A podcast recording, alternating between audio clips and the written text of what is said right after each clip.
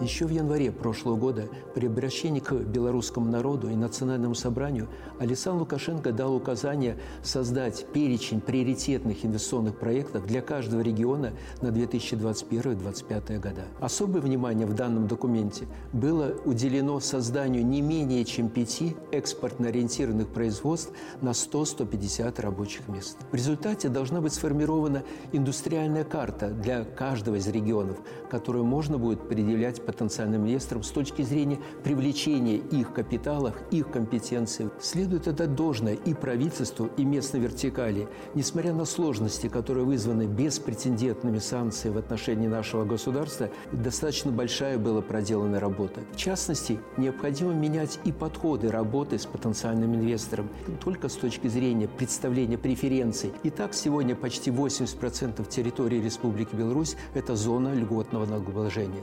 Поэтому с этой точки зрения надо не только мотивировать инвестора потенциальными льготами, но менять в принципе работу с инвестором. В качестве примера я бы привел или поддержал даже инициативу Министерства экономики так называемого по внедрению бюджетного трансфера, в основу которого положен принцип проектного финансирования. Суть его в том, что сначала инвестор вкладывает свои ресурсы, свои компетенции, а потом по результату уже достижения конкретных показателей государство компенсирует часть затраченных его инвестиций.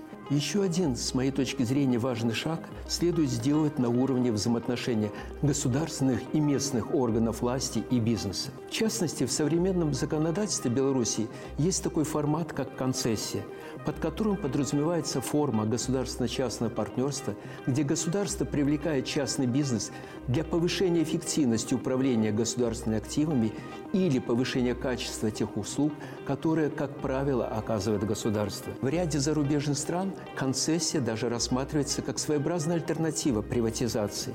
С моей точки зрения, данный опыт можно и нужно использовать в Республике Беларусь. Можно подойти даже еще более креативно, рассматривать в качестве концессионера топ-менеджменты государственных предприятий, которые подпадают под разгосударственные. С этой точки зрения, если топ-менеджеры предложат собственную программу реформирования предприятия, в результате которой это предприятие станет не только лидером на внутреннем, но и внешнем рынке, и, что самое важное, получит одобрение трудового коллектива, эти предприятия, или точнее эти учредители, могут стать не только акционерами, но даже собственниками данного предприятия. Конечно, это своеобразная новация, и ее внедрение надо рассматривать как один из возможных вариантов. И, конечно, он потребует разрешения или согласования не только с главой государства, но и с белорусским народом в целом. Ну и в заключение – необходимо переходить от реактивной к проактивной политике работы с потенциальным инвестором. Не надо ждать милости природы, когда кто-то посмотрит региональную карту развития и соизволит или придет в Республику Беларусь.